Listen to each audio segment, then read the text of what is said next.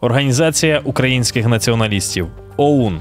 Як все починалось? Це програма Моноскрипт. і Мене звати Мирослав Височанський. Сьогодні про початок ОУН говоримо з нашим гостем. Це Іван Хома, кандидат історичних наук, завідувач кафедри історії Національного університету Львівська політехніка. Іване, вітання. Добрий день.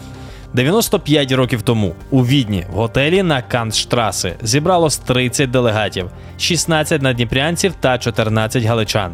Після кількох днів обговорень та дискусій вони одноголосно створили ОУН. А потім ж таки одноголосно обрали її головою Євгена Коновальця. Якщо Коновалець відомий широкому загалу, то ким були інші делегати? Хто ж все-таки створив ОУН? Ну, скажу так, е, ну я б ще додав, що декілька з тих, хто був присутній в кінці січня, на початку лютого у Відні в 1929 році, е, вони ще й дожили до незалежності, там до 93-го навіть року, там двоє з тих присутніх. Тобто, як би там не було, але те, про що вони мріяли і для чого вони створилися, е, тобто вони таки це було досягнуто. Держава українська соборна там, е, і суверенна, вона таки відбулася ще й в 20 столітті. Тобто ми говоримо про 29-й рік, це дуже складний процес. Попередньо передував цьому процесу приблизно там 4-5 років дуже важкої роботи з організації різних українських націоналістичних е, осередків, які діяли у Відні, в Празі, Львові е, і в Берліні. Тобто, це в основному це були українські молодіжні середовища, тобто де зосереджувалися українські студенти, які опинилися в еміграції. І такою ключовою структурою це була українська військова організація, яку на той час очолював Євген Коновалець. Е, він розумів, що насправді всі з одної сторони це добре, що так багато є там націоналістів. Вони вже чітко себе це виокремлювали, що в когось є більш гостра позиція, та така безкомпромісна позиція, на відміну від інших осередків українських. І їх треба об'єднувати, тому що на на, на той період часу вони насправді є некорисні. Вони просто працюють, діють заради того, щоб щось діяти, та тобто варяться в своєму середовищі. Коновас дуже добре розуміє, що їх рано чи пізно всіх розкладе, особливо це більшовицька агентура, яка вдало залазила, тобто через окремих студентів, та, тобто е, в ці всі е, середовища, та ну там. Молодіжні і там гроші давала, та або в принципі регулювала їхню діяльність. І для того, щоб дійсності е, за декілька років вони не були знівельовані або маргіналізовані, Коновалець почав активно працювати. Він сам їздив, спілкувався, особливо таким осередком, де постійно це був Берлін або Прага, де він приїжджав, зі всіма спілкувався. І, в принципі, з 27-го року розпочався процес підготовки. Тобто е, був сформований своєрідний провід, тобто таке, е, тобто кожна організація з цих п'яти вона делегувала своїх представників. Ну і ключовими крім Коновальця ми можемо виділити це Дмитро Андрієвський. На взагалі, тобто попередньо Андрієвський думав, що це насправді він буде. Керівником організації українських націоналістів, е, ну направду скажу, що він таку основну таку Організаційну роль. Я б сказав, таку оперативну роботу та проводив. Потім, через коли його не обрали, він дещо образився. Але десь через півроку він зрозумів, і навіть конвальці він писав, що він точно з цим би не дав собі ради. Як мінімум, він би не знав, де взяти гроші. Е, для того, щоб функціонувало. Ми маємо розуміти, що всі то приїхали, там 32 людей. Та? Тобто треба було і за оренду приміщення заплатити, і всім оплатити дорогу і проживання. Тобто, це насправді було так е, достатньо складно. Тобто, конвас до цього підходив завжди ґрунтовно. Коли вони шукали от е, підготовку цього місця проведення, mm-hmm. вони проводили його дуже ретельно, і кон- така конспірація була на високому рівні. От є та історія, як делегати з Галицького краєвого проводу УВО організації української військової. Вони їхали до Праги, тому що в Празі мав відбутися оцей збір по створенню ОУН. Приїхали до Праги, їм кажуть, ні, не в Празі, в Відні. Вони з Праги потім вже їхали до Відня. І навіть я не знаю, чи наскільки це правдива інформація, що навіть дотепер не знають історики, в якому саме готелі відбулася оця зустріч, тому що е, конспірація була на височе на високому рівні. Так, дійсно, коновальці дуже розходилися, щоб організація таки відбулася. Та дати її початок. Він розумів, що там дуже багато є викликів, але треба її створити. Абсолютно так і було. Тобто, Прага спочатку, так би для широкого загалу, тобто було роз, е, ну, повідомлено, що насправді все це буде в Празі. І, зокрема, один з таких людей, який всіх зустрічав і потім правильно спрямовував, це був Сидір Чучман. Це один з таких дуже хороших друзів, ще гімназійних друзів Євгена Коновальця. І він це в Празі якраз цією організаційною роботою робив, та, тобто переправляв відповідно вже далі у Відень. А щодо місця також проведення, так само законспіровано було і місце проведення. У мене інформація навіть декілька точок, такі, де мала би бути проведена ця конференція. Тобто, теж, якщо вже хтось буде навіть комусь відомо, що це у Відні, то ем, вони розсилали інформацію. Ну, тобто е, йшлося мова про декілька середовищ, де могли у Відні, е, де могла відбуватися ця, е, цей конгрес українських проводу українських націоналістів. І тому ось навіть до сьогоднішнього дня є певна така та таємниця, ну або не до кінця на 100% ми є впевнені в тому, що саме там воно відбулося. Я вам скажу, це так само, як і фотографії робили, та дуже важко. Так як ми сьогодні маскуємо на фотографії, щоб не було нічого е, де розпізнати. Так само і тоді, власне, відповідно, десь такими моментами організація користувалася для того, щоб наголошую для коновальця і цього середовища проводу українських націоналістів розходилось, що організація повинна відбутися, щоб ніхто її не зірвав, не спровокував якісь арешти і так далі. І тому подібне. У міжвоєнний період в української еміграції дуже було багато таких центрів, осередків. Це і уряд УНР в еміграції, і він е, з усіма його прихильниками, і гетьманці, і навіть зуанерівці теж вони всі мали потужне вже ім'я в українській історії. А відповідно до них могли фактично пристати українські націоналісти, якось пробувати е, реанімувати ті ідеї або свої свої ідеї запровадити в цій організації? Чому не шукали компроміс? Чому його не знайшли? Чи шукали і не знайшли? Ну я скажу так, що на як на той період часу, е, ну після особливо після вбивства Петлюри в 1926 році, Коновалець зрозумів, що все. Та, Тобто середовище ОНР це вже є ну, е, варіант такий, це минуле. Тобто вони точно не згенерують, вони не запропонують чогось нового, але точно такого, щоб могло об'єднати всю українську націю. Ну тому що відомо, що енерівське середовище воно було на той період часу підтримувано Польщею, та і в будь-якому випадку воно десь і регулювалося, та тобто і фактично вони давали польські спецслужби, давали різні певні вказівки, як треба діяти, як треба поводитись. І вони розуміли точно, що це, наприклад, поза ну з ОНРівцями ніколи ключові постаті Західноукраїнської Народної Республіки чи взагалі Галичини, та вони точно на цьому рівні співпрацювати не будуть. Ми маємо теж розуміти, що вони вже достатньо всі розсварилися. Та? Тобто вони вже не представляли якоїсь серйозної сили. Наступне, вони не мали якоїсь конкретної ідеї, ідеологічної бази. Та? Тому що ми нам дуже відомо, коли от якраз конгрес, чим відоміше конгрес і його сила конгресу. Знову ж таки, в цих доповідях. Та? Тобто конували, це не просто з'їхалися люди, давайте утворимо. Це декілька днів, це суцільна робота, це професійна конференція, де доповідали різні Знову ж таки, е, теми піднімалися державного устрою, військової політики, зовнішньої політики, соціальної політики. Тобто, для того, щоб ми бачили ключові принципові засади, на яких ми в майбутньому будемо діяти, і дотримуватись. А це ну а така безмістовна робота Коновальцеві вона не підходила. Він розумів, що тоді організація не буде в майбутньої сильною, потужною. Такими як безмістовними, фактично були всі оті середовища, які ви знову ж таки е, відзначили. І на наголошую, що з ними навіть об'єднуватися було просто нереально нереально. На той час вони в еміграції трошки поводились вже як звірі, та тобто кожен мав якесь джерело е, фінансування, його притримувався, ніхто не хотів цим ділитися, і ну і багато інших схожих моментів, які насправді ну не призвели до об'єднання цих середовищ в єдину потужну українську національну або націоналістичну силу. Першим керівником ОУН обрали Євгена Коновальця. І Євген Коновалець дійсно він був знаною персоною. В нього були великі військові заслуги за плечима проблема. Але от була альтернатива. Сказали Андрієвський, наприклад, як варіант. І відповідно, коли обирали, обрали одноголосно. Чому дійсно саме Коновальця? Це його політична позиція, чи це його минуле, яке давалося в знаки, чи це можливо був все таки компромісний якийсь варіант?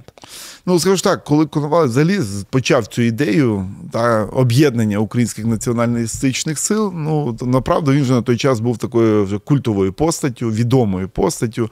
І, в принципі, і ну, тут відіграло важливу роль його ім'я. Та, направду. Е, Тобто, всі розуміли, що з ним під можна та об'єднуватися і творити якийсь ну, новий процес, новий етап.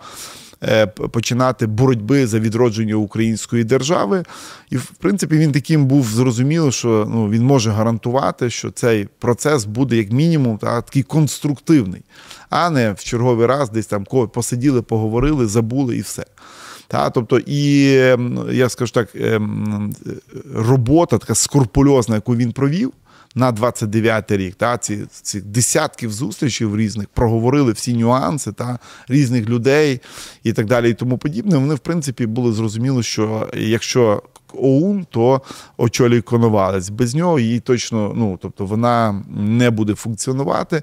І там не так ну, важко було б таку вибудувати субординацію, та ну щоб хтось виконував вказівки, накази там Андрієвського. І Андрієвський це теж, зокрема, е, розумів, що ну, він не справився та, е, з управлінням організації українських націоналістів. І більше як таких е, альтернатив не буде. Ну, щоб ми розуміли, що такою буде Коновалець завжди заступником його буде, це буде Сіборський.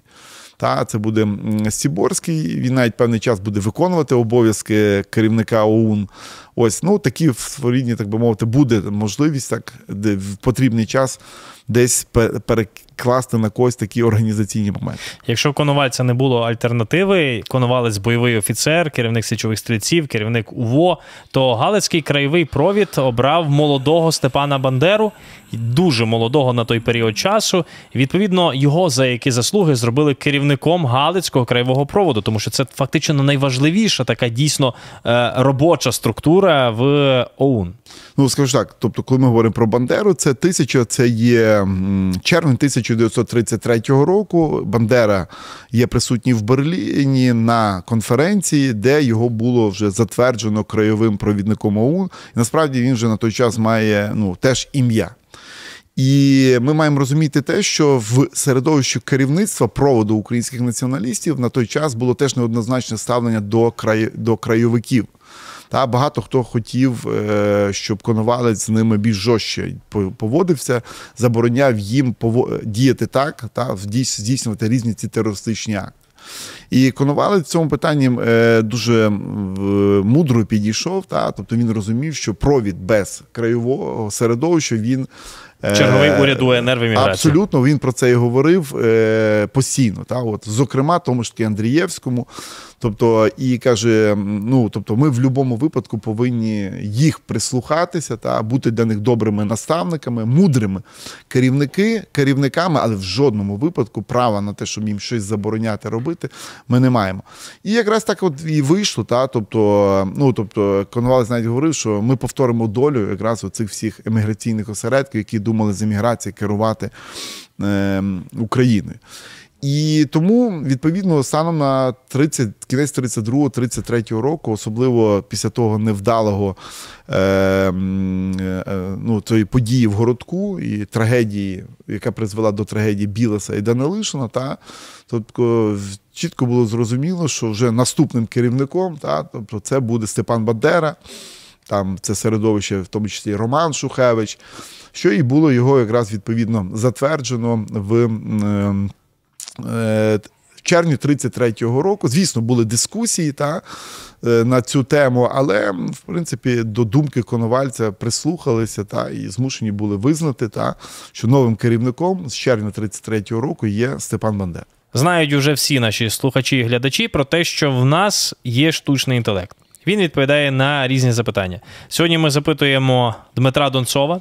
Угу. Це людину, яка створила основоположник українського інтегрального націоналізму, таке запитання. І штучний інтелект буде інтелект буде генерувати відповідь.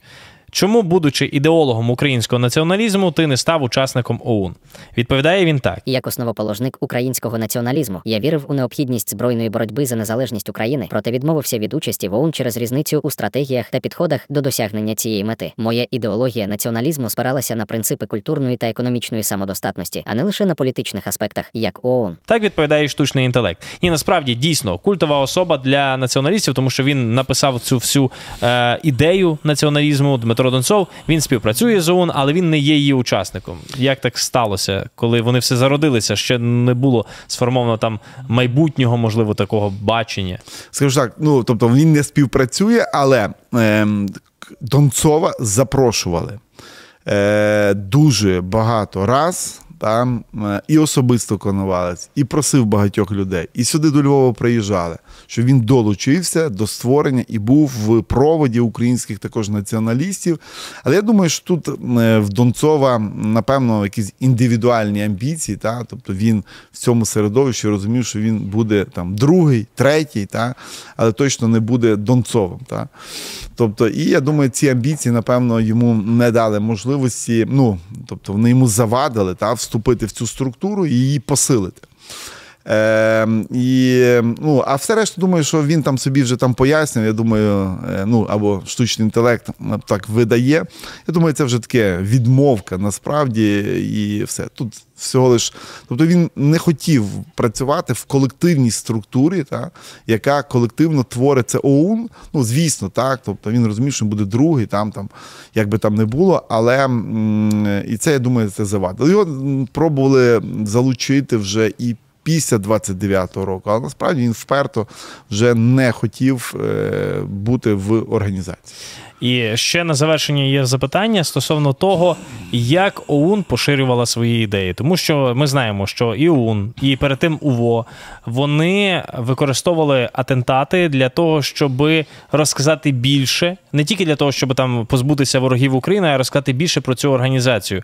І не тільки атентати, а власне судові засідання після них. І ми маємо 34-й рік, коли відбувається атентат на Парацького. Це міністр, один з міністрів Польщі, який власне відповідальний за пацифікацію, це каральні акції проти українського народу в 30-му році. І атентат відбувається, і після нього величезна кількість. Проводу Галицького краєвого потрапляє до польських тюрем. Над ними відбувається Варшавський судовий процес, потім Львівський судовий процес. Але ОУН використали ці судові процеси навіть як можна сказати так, для користь з користю для себе, тому що про них почали говорити більше. Е, Як воно відбувалося? Як ОУН використовувало оцю таку незвичайну платформу для пропаганди ідей ОУН? Ну, перше скажу, що взагалі, коли ми вже починали в 29-му році створюється організація українських націоналістів, я б сказав, це таке створилося інформаційне навіть агентство в першу чергу. Тобто, бо ключове, чим вони зайнялися, це виданням періодичних видань. Та? Два ключових це газета Сурма і журнал е, Розбудова нації. І взагалі, взагалі вони всі працювали провід, і оці майже цих 30 людей, які ми сказали, на оці журнали та писали статті. Тобто важливо було їм знову ж це інформувати. А далі, звісно, що вони розуміли, що може тримати та або надавати сили та актуальності, резонанс організації українських націоналістів. Звичайно, це краєвий краєве середовище, яке здійснює ось ці цей, е, ці дійсні ну, терористичні акти. Так? Тобто вони їх, звичайно, розцінювали як інструмент оборони, не наступу. Це цей терор. І наступне, от, от те, що ви кажете, коли ми в ОУН зрозуміли, що оці судові процеси вони будуть працювати на імідж. Знову ж таки, і е, організація українських націоналістів, це вони зрозуміли відповідно вже після справи, насправді, що цього городка і судової справи пов'язаної з Білосом і Данилишем. Ось після цього випадку в грудні 32-го року організація українських націоналістів, тобто е, якраз ну тобто е, використовує та або розглядає ці судові процеси як також інструмент для того, щоб впливати на людей, розказувати їм і залучати відповідно е, більше людей. Ну скажу так, ну наступним таким буде це теж резонансною справи. Це вбивство Майло в жовтні 33-го року. Та а потім відповідно і вбивство вже. Е, Броніслава Парацького, тобто е, вони теж надаватимуть такого іміджу. Та, тобто, е, Бо ну, тут Та треба було теж залучати, працювати. Тут дуже багато вже і українського середовища не хотіло, та тобто навпаки, готове було би позбутися організації українських націоналістів, та як тих, хто заважав жити нормально тут в під польською окупацією. А якраз оці резонансні справи, особливо молодь, та вони так би мовити, гартували та бадьорили. І ОУН поступово власне від такого від судової до судової справи, але зміцнювала свої позиції. Ось я б сказав, та тобто на певному етапі це з 32-го року ці судові справи організація українських націоналістів розглядає як насправді корисні для неї. І е, навіть якщо і не всі є ті е, добрі терористичні акти, та але їх можна компенсувати власне резонансом під час судового процесу. Широкому загалу більше відома історія ОУН часів Другої світової війни. Зараз ви дізнались про ОУН, про її початки, про те, як вона створювалася. І допомагав нам в цьому наш гість це Іван Хома, кандидат історичних наук, завідувач кафедри історії Національного університету Львівська політехніка. Іване, дякуємо за розмову. Взаємно. Ну я нагадаю, що на youtube каналі Манускрипт є багато відео з різних історичних сторінок українського народу української держави. Підписуйтесь, не забудьте ставити лайки і коментувати наші відео.